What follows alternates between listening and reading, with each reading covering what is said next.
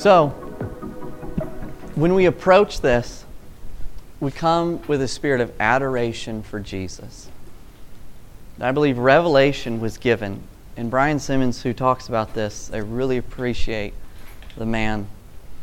He says that this book, Revelation, will be the most cherished and beloved book for the last days church. That's quite a statement. It's the only book in the Bible that promises a blessing when you read it. Reading about the world ending and, and, and God sending hail and destroying and killing people and people wanting to die and can't, carrying a blessing, kind of doesn't work. But so if it carries a blessing, then it's actually going to carry the blessings that heaven always does, that we understand, right? And so, what if, like learning a new language, you know how when you learn a new language, you have to learn one word at a time. And you figure that out and you listen to it and you get it, right? And then you begin to learn that language. We have to learn the language of heaven in this to understand what he's saying. And how do we learn that language? We look at the rest of the Bible. So here's the cool thing this whole entire book is our translation manual for Revelation. See, when I look at something, and so we say it's images, it's parables, where we understand, oh, you know, he talks about he's coming back on the clouds. But here's the thing eight times in the Old Testament, clouds are referred as people. So, is Jesus coming back on white, fluffy clouds, or is he coming inside his people? Is his arrival actually going to be in his people. Because it's Christ in us, right? And, and so, what if we actually understand that these images are sh- revealing Jesus in a way that we'll understand? We understand, you know, so we'll read this, and it'll talk about the lamb that was slain but uh, is, is alive. It's got ten horns and seven eyes. But we understand, if I were to tell you, oh, that's who we worship, you go, well, we don't actually worship a fluffy little sheep, right? But it's actually an image, again, understand the parable context, it's actually an image of this is Jesus in the form of meekness and surrender and sacrifice, right? And so we go, well, yeah, we understand that. It's a picture of that. But then we'll take locusts that are giant, that are trying to kill people. That's real. Those are going to happen. But what if locust every single time is an opposing religious spirit throughout the Old Testament? What if hail falling from the sky is always judgment on lies?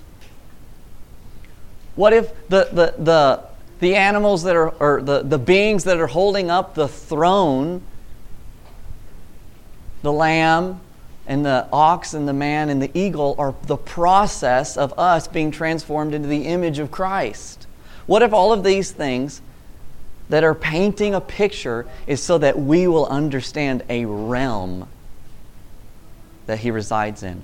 Because God is omnipresent, right? That means he's everywhere all at once. He knows what you know, he knows what Tammy's thinking, knows what Susie's thinking, all at the same time, past, present, and future. He's not bound by time, he's outside of time, and he's everywhere all the time.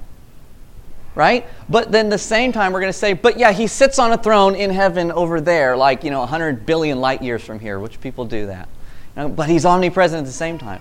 But what if, when it describes him on a throne, it's because we understand thrones as, as, as, authority and power and rulership? It's painting the picture of the character and the image of him.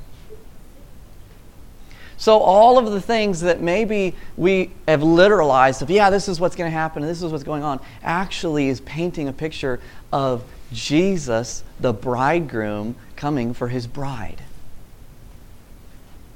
because it says, as he is, so are we on earth.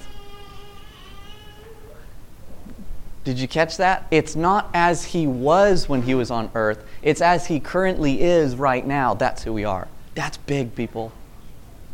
Let me say it again because this is like this this right now this will this will take care of so much.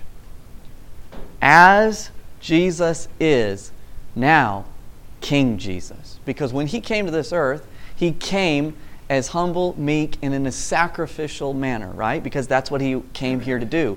But then he said, I'm going to go and I'm going to be seated at the right hand of my Father. All authority is mine. I'm the king. And the word says, as he is, that's who you guys are to this world. Not the, not the little Jesus that walked this earth, but King Jesus. He's saying you guys are now a kingdom of priests. So here's the deal. Perhaps, let's say, don't call me a heretic, but what if this is the sixth gospel? Everybody's okay. Bear with me. Bear with me just a second. We have the four gospels, which basically means, you know, it's the testimony of Jesus Matthew, Mark, Luke, and John. But then you could really call Acts the fifth gospel because it's Christ in his people in his works. Right? Because it's a lot of people talk about it. It used to be called the Acts of the Apostles. Well, the apostles were being empowered by Holy Spirit and Christ inside of them, and that was their act. So really, it's the continuation of the gospel where it left off. Revelation is the finishing of the gospel of who Jesus is. Because we get a good picture of who Jesus was on this world, but what's he like as king? What's he like up there? We don't know. We haven't seen a good picture of that yet. We don't know. Well, he's going to give us the revelation of who that is. And then we'll understand ourselves being revealed inside of him. Think that basically covers my introduction. So, the plan is I could give you an overview, and I might give you a little bit of an overview but essentially, I don't want to just give you this nice big overview and you're like, oh, I got it, check that off my list. If this is the revelation of Jesus and us inside of Him, we don't want to miss a thing. And so we're just going to go verse by verse and understand each thing. And, we're, and however long it takes for us to do it, we're going to do it. We're either going to get through it or we die. So, but and truthfully, like Shay and I, we sat down and we started going through it. And uh, later on, when we get in some of the the letters to the churches, we went a little faster. But our record there for a while was six verses before we were totally just toast. Like our brains couldn't take anymore. We're like, I can't. And so we'll see, just because it's so wonderful. But if I were to give you an outline, um, Chapter 1 would be Jesus seen as the exalted priest king.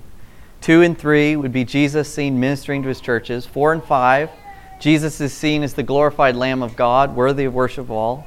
6 and 8, G, uh, 6 through 18 is Jesus is seen as the refining fire, the undisputed judge of all the earth.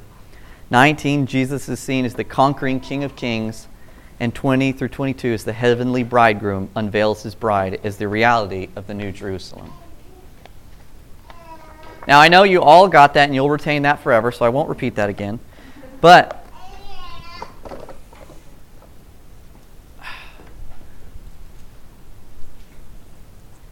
let's jump into it. I'm going to be reading in the Passion Translation. I, I really appreciate what, what Brian Simmons has done with the Passion Translation. I mean, he translated, the guy is such a fun dude. He used to be a Baptist, then he encountered Holy Spirit, and he got unbaptized. And uh, and then he was a missionary in South America, and God did amazing things through him.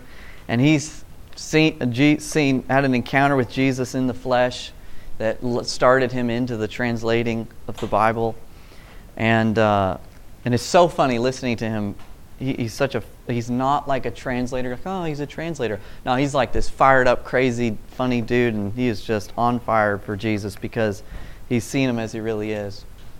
And and i also appreciate like his uh, his passion for the word of i mean he translates it and then he has another scholar double check him on everything to make sure he's doing it correctly and if there's any disputes they go through it and work through it and then if all else fails, evidently, he's had multiple times where God woke him up from a dream and said, You mistranslated this verse, go back and fix it.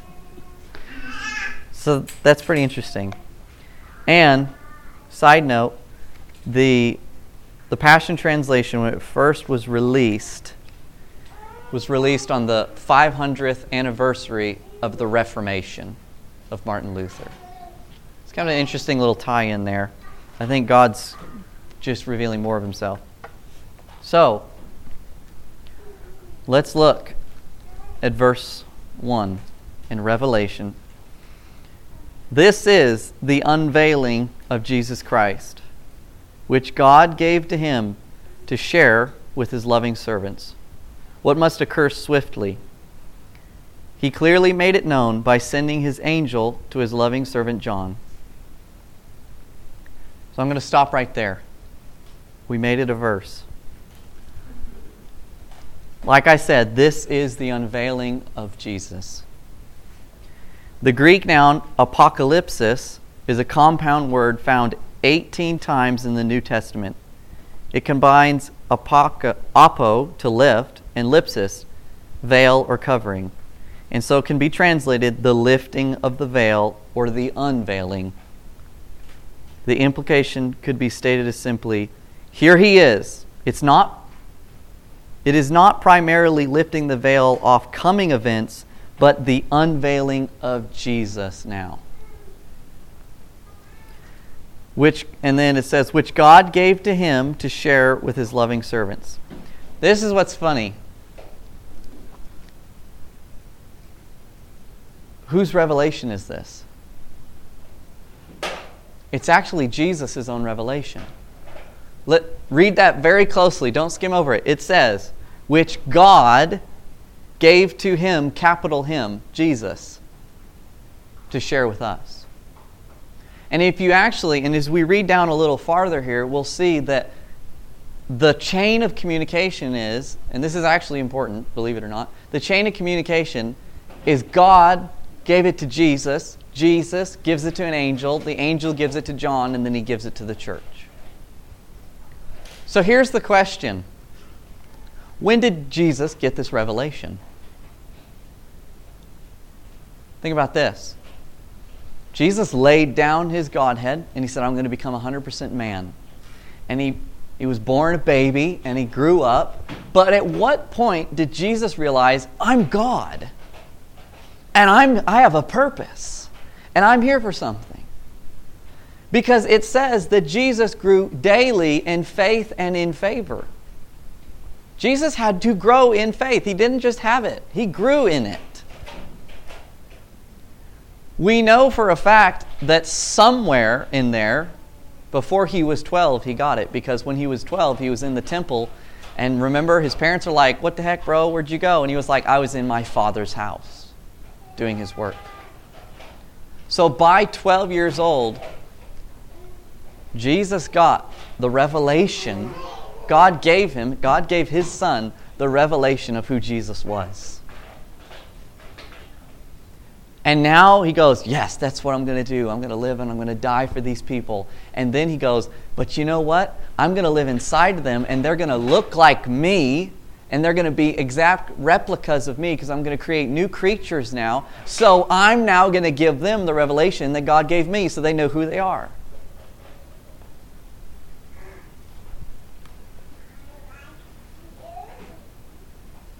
Anyways. Silence because it's charged so good. okay. So, which God gave to him to share with his loving servants. That, that loving servants is the Greek word doulos, which means bondservant. Right? So, what is a bondservant? A bondservant, it was a servant to somebody, and when the time came that he had to, he offered to re- free the servant, the servant could actually say, "No, I don't want to leave. I, I like your cooking. I kind of want to stay here for a while."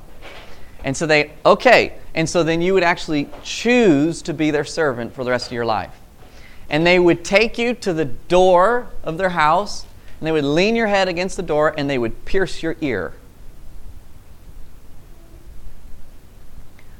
Through Scripture, who's known as the door? Jesus, is known as the door.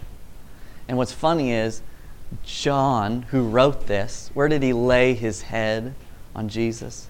He, John laid his head on the chest of Jesus. John laid his head on the door and was made a bondservant a loving bondservant that says, I choose to be with you the rest of my life. He's the one that was known as John the Beloved. That kind of adoration and love that John was known for, that was why Revelation was given him because he understood that is how this book is supposed to be understood.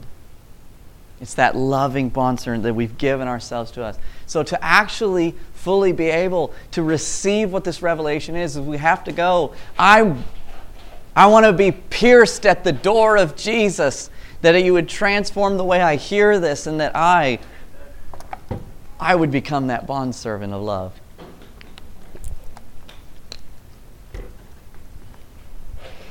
So, which God gave to Jesus to share with his loving servants. What must occur swiftly. Period. Now, here, this does not necessarily mean soon from the writer's perspective, but that once the time comes, it will quickly happen. The Greek phase entako, and it sounds like in. I know that's, that's how you remember. You just want tacos. It's that same word, in taco, similar to tachometer or tachometer, right? The the meter that actually is for speed. Uh, where did I, oh I lost it? Oh, means that once something starts, it will take place swiftly. Now, let me explain. It's saying this is the, this is the revelation of Jesus, and God gave it to Jesus, and then Jesus gave it to his loving bondservants. What will happen quickly?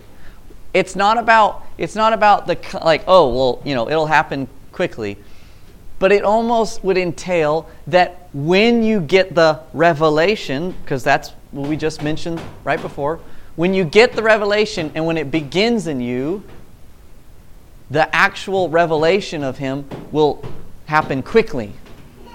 It's not it's not oh, it's coming quickly time period. It's when it begins, it will actually happen quickly. And so when the revelation comes to you and when you're actually ready to lay your head on the doorpost of the bondservant and he gives you the revelation, the unveiling of Jesus inside you, that once that begins, relative to our lifetime kind of deal, I mean, if you think about it, will happen quickly. It's not saying, oh, this is going to happen soon, like, you know, the coming of Jesus, but it's actually the revelation. It being unveiled in you will happen quickly. He clearly made it known by sending his angel to his loving servant John. So it's interesting. He clearly, clearly, by, he clearly made it known. Think about that. He clearly made it known. The Greek word is signified or signified, right? Or miracle sign. The word for miracle sign is the Greek verb I can't fully pronounce this one, some semeneo or whatever, which means to give a sign. The noun form is a slightly different word. this is hard to pronounce. And is the word used most often, 77 times in the New Testament. 77 times. That's, an, that's a special word, or a number, 77. This same word is used 77 times in the New Testament for miracle. Um, in Daniel 2:45, the word semeneo is used, which indicates the meaning to symbolize. The Aramaic likewise can be translated symbolized. The book of Revelation is a book full of symbols. So he's saying he clearly made it known, or the Greek is he symbolized it to John. So the book, he symbolized it to John. He's saying, I'm revealing a new realm to you and a new revelation of Jesus, and I'm going to symbolize it to you to understand so that those symbols will reveal what's going on. By sending his angel. This is interesting. I mean, angels were all actually, actually, angels were actually always instrumental in bringing revelation all through the Bible, right? Um, I mean, divine, a divine impartation was given to Abraham, Moses, Joshua, the judges, the prophets, the kings, and the apostles. This angel, sent from Jesus, was on a mission to give John insights into the meaning of the vision within the book of Revelation. And it talks about that a little more in Revelation 22. But to his loving servant John. And that was kind of what we were talking about the, the chain of communication there. Uh, so, in all reality, the book of Revelation came from a direct encounter with an angel, right? It's just kind of neat. So, let's go on to verse 2. We made it one verse, y'all. Woohoo! I, John, bore witness to the word of God and the testimony of Jesus Christ. A joyous blessing rests upon the one who reads this message and upon those who hear and embrace the words of this prophecy. For the appointed time is in your hands. So, a joyous blessing rests upon those who read this message. Or it can also be understood, or happiness to the one who reads. The book of the Revelation is the only book in the Bible, and I talked about this earlier, that promises a rich blessing to those who read it and obey what it states. Um, there are, and there actually are six blessings in Revelation. But what's also neat is the um, another another interpretation and understanding of this is there's a blessing to those you know who read it. And it's not just like all right if you just read this you got blessings. It's more like that that word to understand uh, to read is actually to like remember. Though if you read it and you remember and if you actually remember your past think about it if you remember whose god god has been in the past if you remember what God was like, if you remember his character, if you remember what he's been like to you, when you read this book and then you remember what it means and you apply it in your life, you, it carries a blessing upon it. Another understanding is, um, is to tend the garden of this truth. So think about it. The blessing for those who read and obey and remember this, the, the interpretation can also be there's blessings when you tend this truth like a garden. Where you, you go and you tend that soil and you tend the plants in it and you let it grow inside of you, it carries a blessing. I think that's just such a beautiful understanding of this is that God gives you, He's like, I'm going to give you this truth. I'm going to give you the revelation of my Son. I'm going to give you these things but you've got to tend it like a garden. And it, it's so interesting how it, it says, A joyous blessing rests upon the one who reads this message and hear and embrace the words of the prophecy. This is one. This one is so fun. For the and at the very end of that verse, for the appointed time is in your hands. This is what's so cool. The Greek adverb egas is taken from a primary verb, acho, which means to squeeze in your hands or hold the reins or essentially the throttle. There is a sense in which the full understanding of the book of Revelation is ready to be unveiled when the reader is ready to receive it. The time for this revelation is now. Not the past, not the distant, but it is now. So he's saying the time and when you get this revelation is dependent on you. Like he's saying, it's I've given it, it's here, but you hold the reins. So you can either back that thing off and no, I don't get it, I don't, or you can go, let's let's ride. let's get into this. And so it is actually dependent. He's saying, I've hidden these truths I've symbolized this, this miracle sign to you, and, it, and it's ready when you are. And that's why this is a timeless book, because it's ready whenever you are.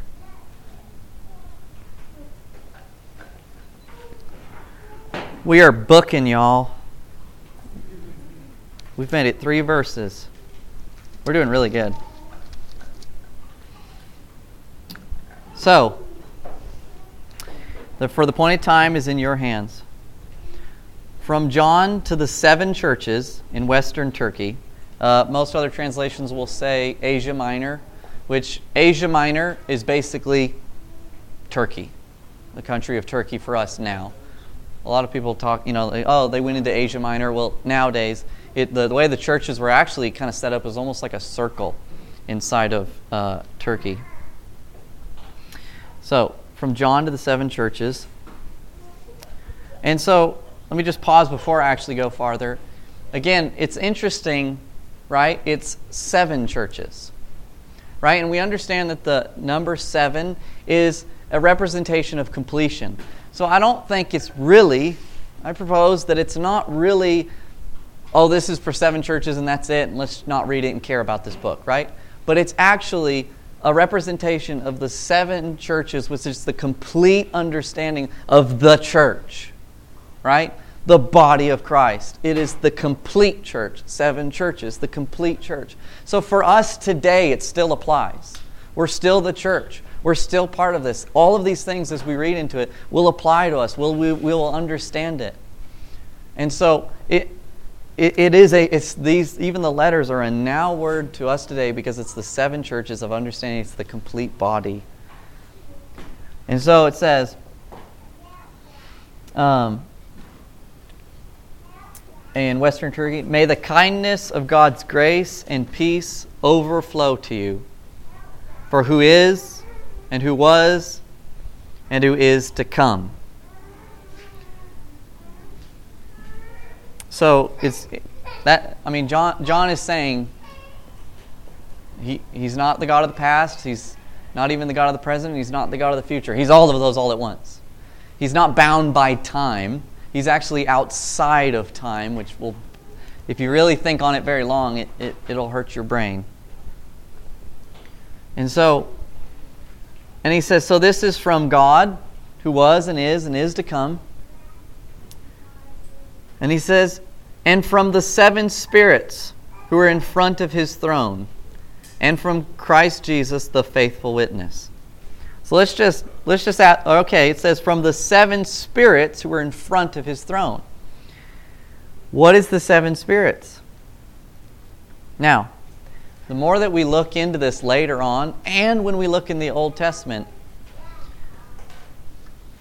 it, it's, it, it's a symbol of the Holy Spirit. So here's the deal if God can be three in one, then the Holy Spirit can be seven in one.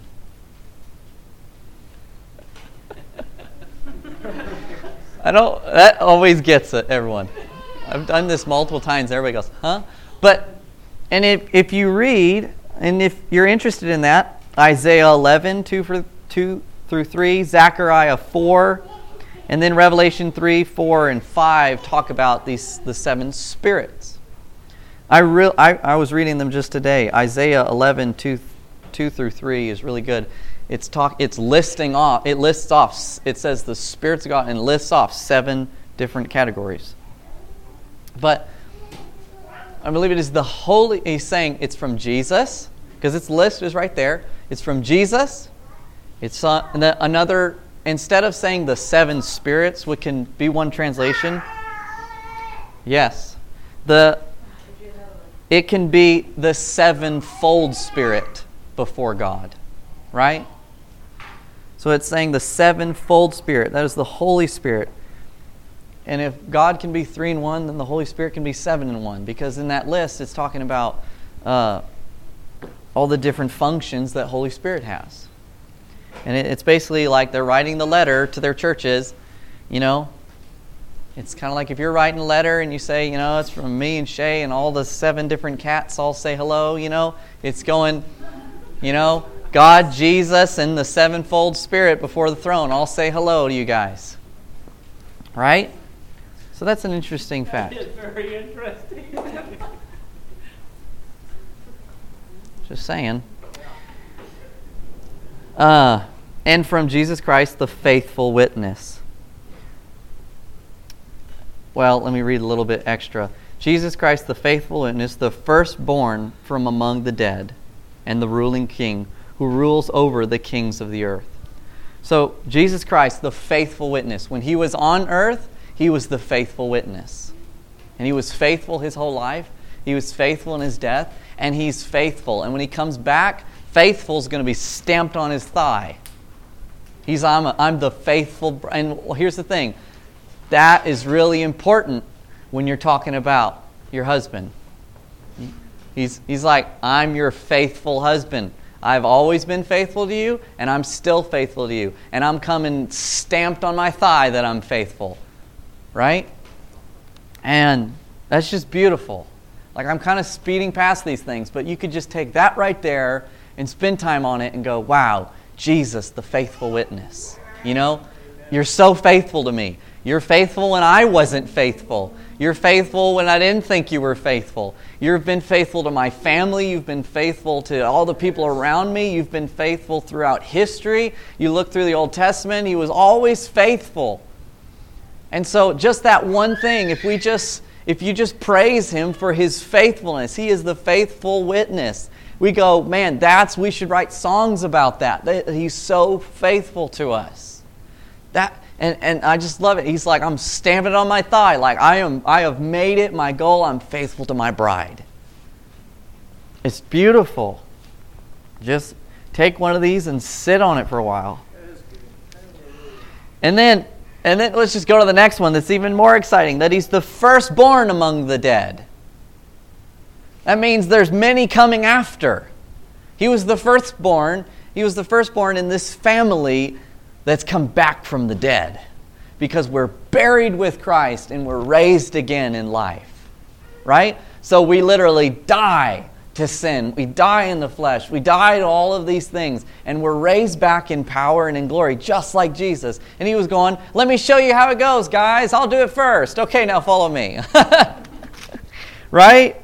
So it's a beautiful picture. And he's saying, I'm the first among the dead, and you guys are all coming after me. And, or, you know, and another uh, interpretation of that is the, the first begotten from the dead.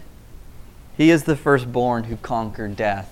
And we are created not just to, oh, yeah, he conquered death, so I don't have to go to hell. But no, he's the first begotten. That means there's more to be begotten, and that means we're supposed to overcome death just like Jesus. He's given us that example, he's given us this thing. It's so exciting. Take that one for a while now, too, and sit on it. Stick that in your theology pipe and smoke it.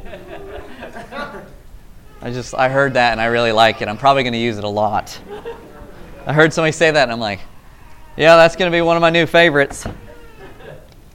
So, and it continues on. And it says, so he's the first born among the dead and the ruling king who rules over the kings of the earth. Here's the deal. Um, he's the first, he's the faithful witness, he's the firstborn among the dead, and then he's the ruling king over the kings of the earth. Who are the kings? I don't think it's we're not I don't think we're actually talking about, you know, we're not talking about President Biden, we're talking about kings over nations, but who are we called? We're called kings and priests. So he's actually the king over kings. So we're actually supposed to be kings over this world. We're supposed to be, be kings over this dominion. We're supposed to be kings over this realm. And he's saying, but I'm going to be the king over you guys. He's, under, he's saying, here's how it goes. I'm your king, but your king's underneath me. He says, I'm the king of kings.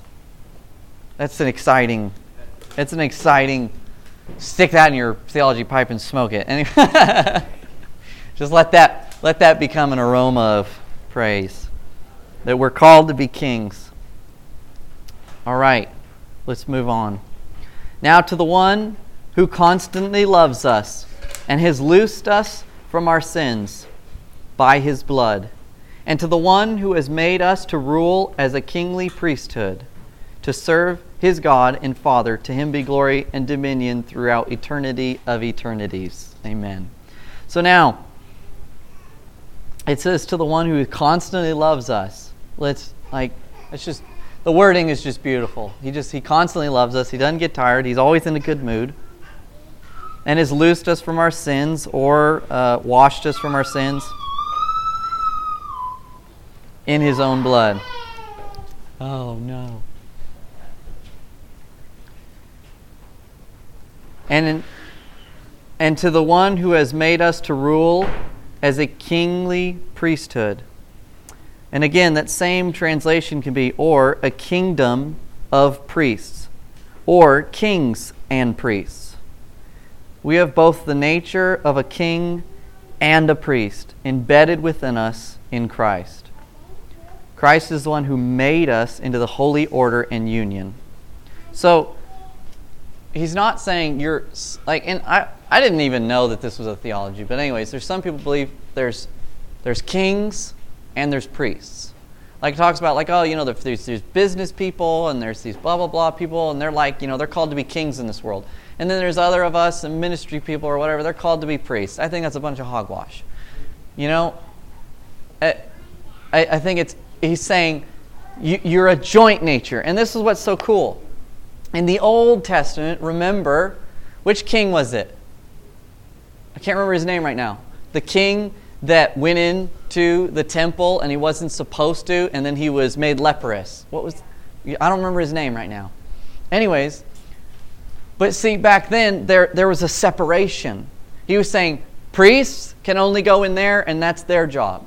Kings, they do their thing, and, that's, and that king didn't understand the rulership of kings and priests. He, did, he thought, well, I'm king, I can do whatever I want.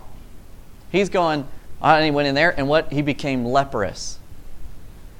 And it's been said, and I, I agree with it, that uh, inside of all of us is a leprous king that wants to rule over. Bye. inside of us has been a leprous king that wants to rule over and step out of the realm of that and do our own deal. But luckily, Jesus cleansed us and killed the old man. But it is, a, it is an image of that same thing. But what's cool is so you understand that there was a separation, there was a difference, but now he's saying, no, you're kings and you're priests. Like, I've made you guys like, you thought it, it was cool back then? I'm going to make you guys amazing. Because uh, Jesus is two per, 200%, he's a 200% being. He's fully man, he's fully God, so that means he's 200%. And now we're created in the same nature. We share, and oh man, that gets, in Peter it talks about that we share in the nature of Christ. we we've been brought in to the same, we've been brought into the same nature and the, the power that Jesus had because he wanted to create people in his own image. So, we are kings and we're priests. We're created to rule, we're created to have dominion, we're created to steward, we're created to create, we're created to build. But we're also created to be priests, where we minister, where we work in the temple, where we come before his presence, where we do these things, that we are both. It's not one or the other. He's saying, I'm going to make you all, I'm going to just do all of it. I'm just going to make you guys the coolest things ever. Right? So, and to serve his God and Father to him be glory and dominion throughout eternity of eternities. Amen. That's verse 6. We're booking people. Oh, here comes a fun one. I'm so excited. I'm so excited. We finally made it. This one just pumps me up.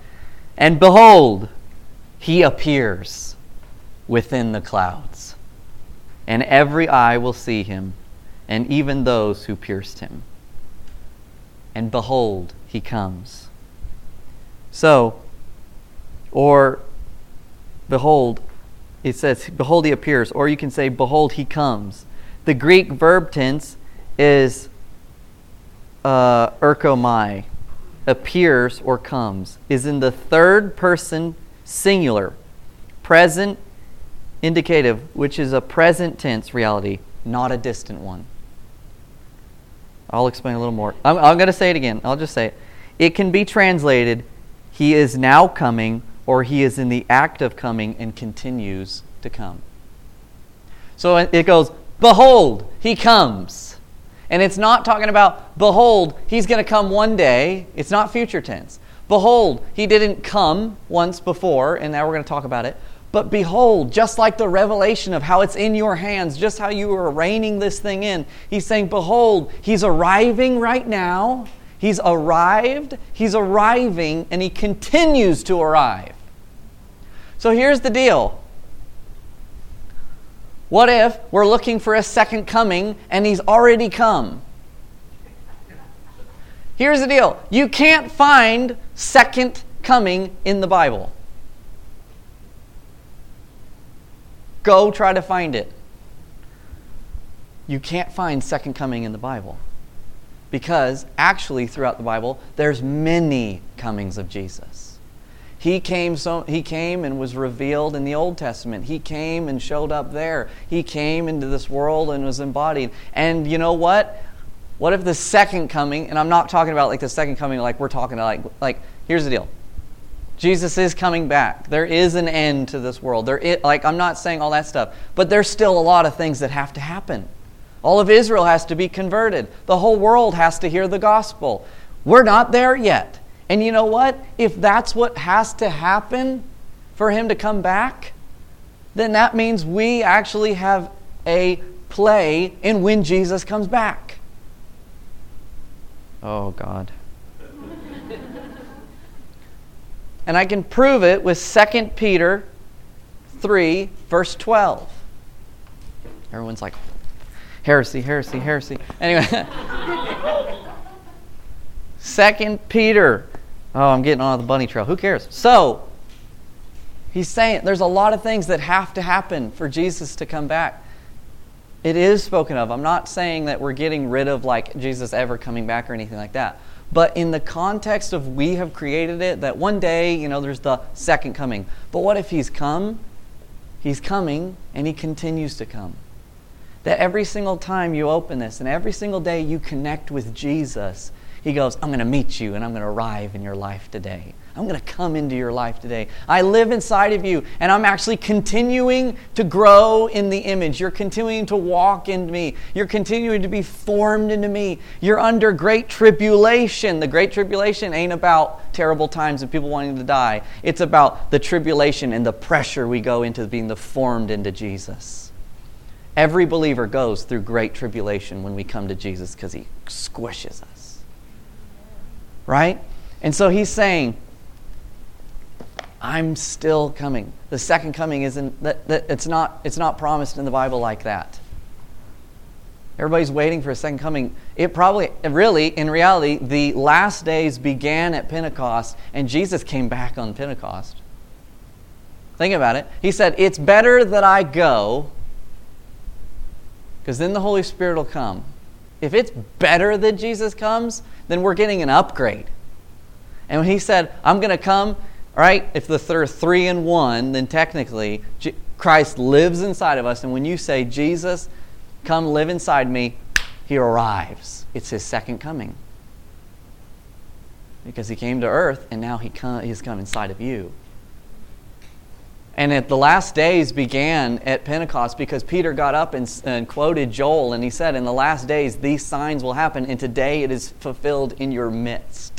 And so we've actually been living in the last days, and the young men will uh, see visions, the old men will dream dreams, and your kids will prophesy. And if a day, uh, if a thousand years is a day to God, then it's been two days since Pentecost. It's been two days of the last days.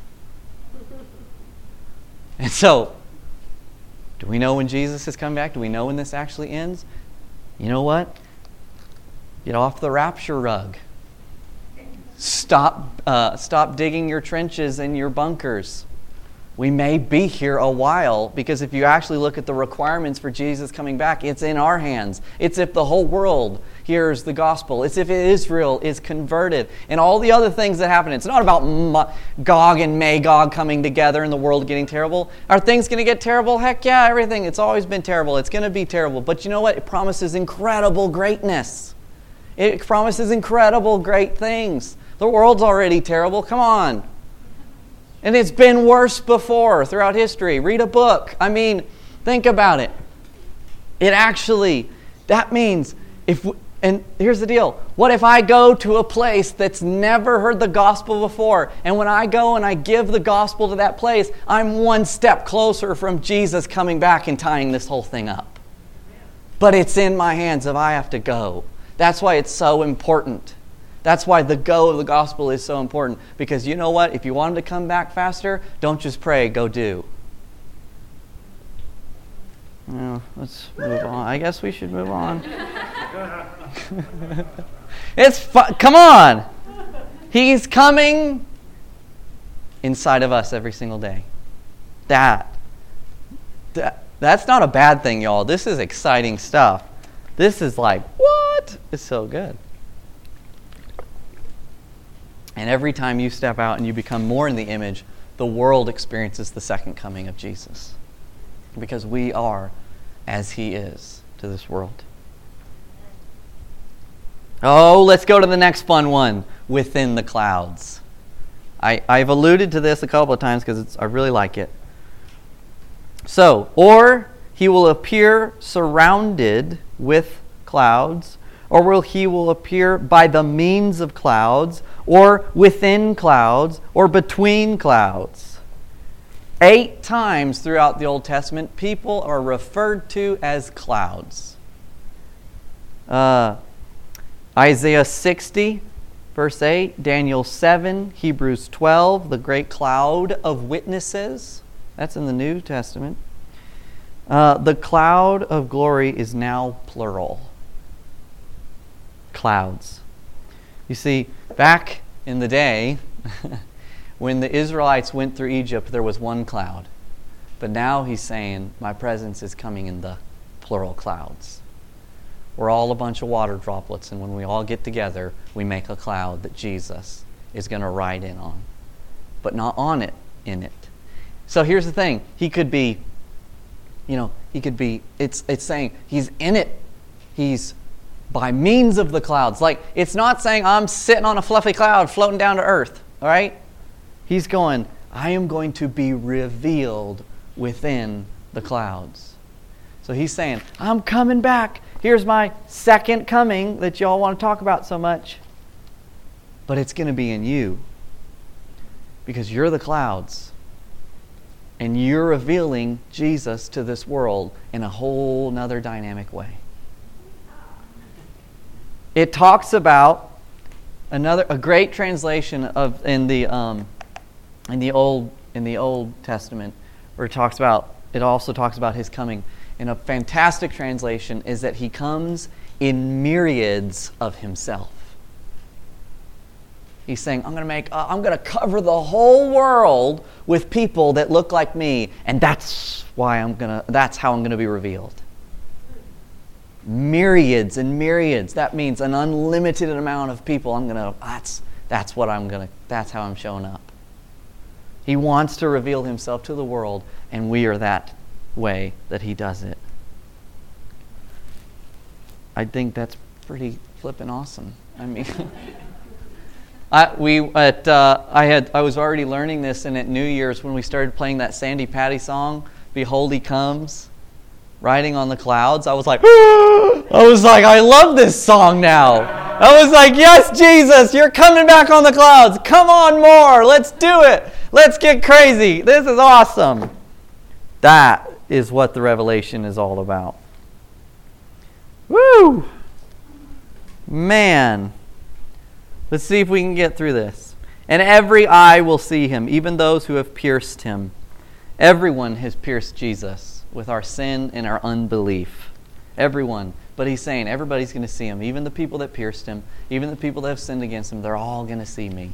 It's going to be crazy. And he says, And all the people groups of the earth will weep with sorrow because of him, and so it is to be. Amen. I can't tell you what that means, other than some are going to laugh when they see Jesus and some of them are going to weep. Because, oh Lord, right? Yep. And it's, but he says, literally. And so it is to be.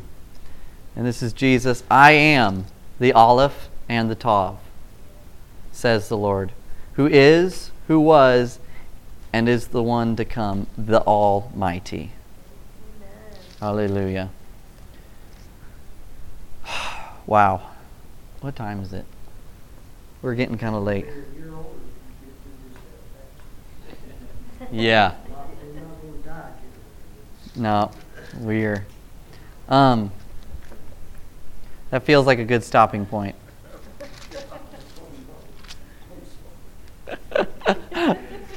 yeah. Um, that feels like a good stopping point because, but it's so good. And in from, and from this, uh, John starts to go in to describe um, his experience of going into the realm of the Spirit.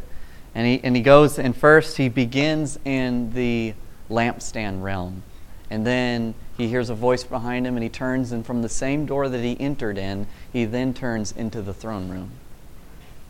And so, uh, what is shown after this is we get to see Jesus in one form. We get to see his hair, we get to see his eyes, we get to see him walking among his lampstands. And he's coming in as he's wearing a priestly robe. And what the priest did is that they filled the lampstand up with oil, which is his anointing presence. And the lampstands are a symbol of his churches. And from there, we get a glimpse of what Jesus looks like and how he ministers and how he loves his church. And then on from there, we hear what he says to each one. And he, it's always so fun whenever he gives a correction to his churches, he, he always sandwiches in, he kind of goes, You guys did this really good. You messed up here, but here's this. And with each letter, he gives them a gift of the revelation of himself. He's kind of like, You've walked away from your first love, but it's okay. I'm going to give you a new revelation of me. Here's a little gift to make it better. Like it's just, it's the way Jesus relates to his churches, and each one is current things for us today. And then from that, we move on to the throne room. But, so all of this, what is it? It's the revelation of Jesus. We're beginning to see these things. I hope you guys are starting to get this. And maybe you're just going, but how does this work? And it was just like like Sarah and I were talking last night. You know, all the things pop in your mind of, but but what about this? And what about this? And what about the what? what like, and it's like you're just spazzing over there, and it's fine. Just just spaz out for a little while. But yes, sir. Are you just? Oh yeah. Is this going to be on your podcast thing? It will be. Yes. So that is my intention is to record each week, and I'll put it on there. So if you miss a week and you're behind, you can listen to it at least and stay on track because we're just going to go chronological with this thing. Anyways, so, uh, but yeah, and it, it's so beautiful, right? I, even those verses, wasn't that so exciting?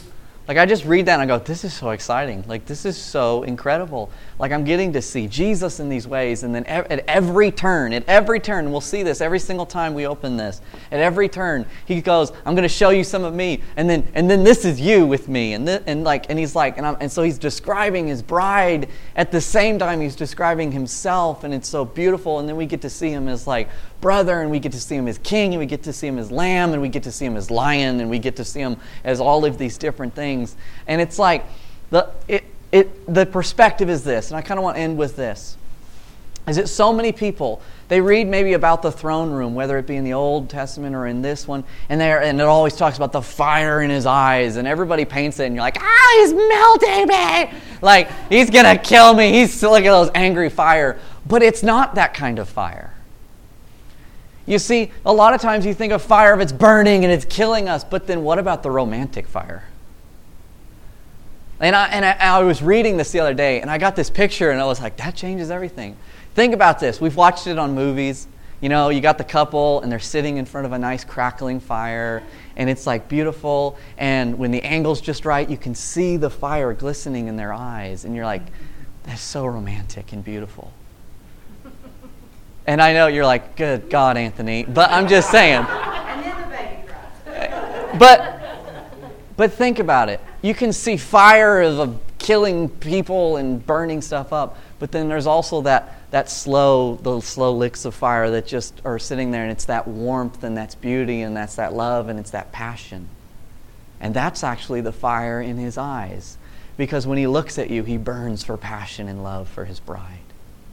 And, and if you just take that one message and you apply it to the rest of this book, everything will be different. You see the image of painted of Jesus with his fire burning and a sword coming out of his uh, tongue, and you're like, oh, like, oh, that's such a disgusting image. But it's not. He's, he, he's actually burning with passion for us, with love. You see, last week I told you guys, remember, I gave you a word for 2022, right? Um, in Hebrews 1, it says that God spoke to his people through prophets and through these signs and these wonders in the last days. But he says, But now I speak to you in the language of the Son. And essentially, what he's saying is, I speak Son.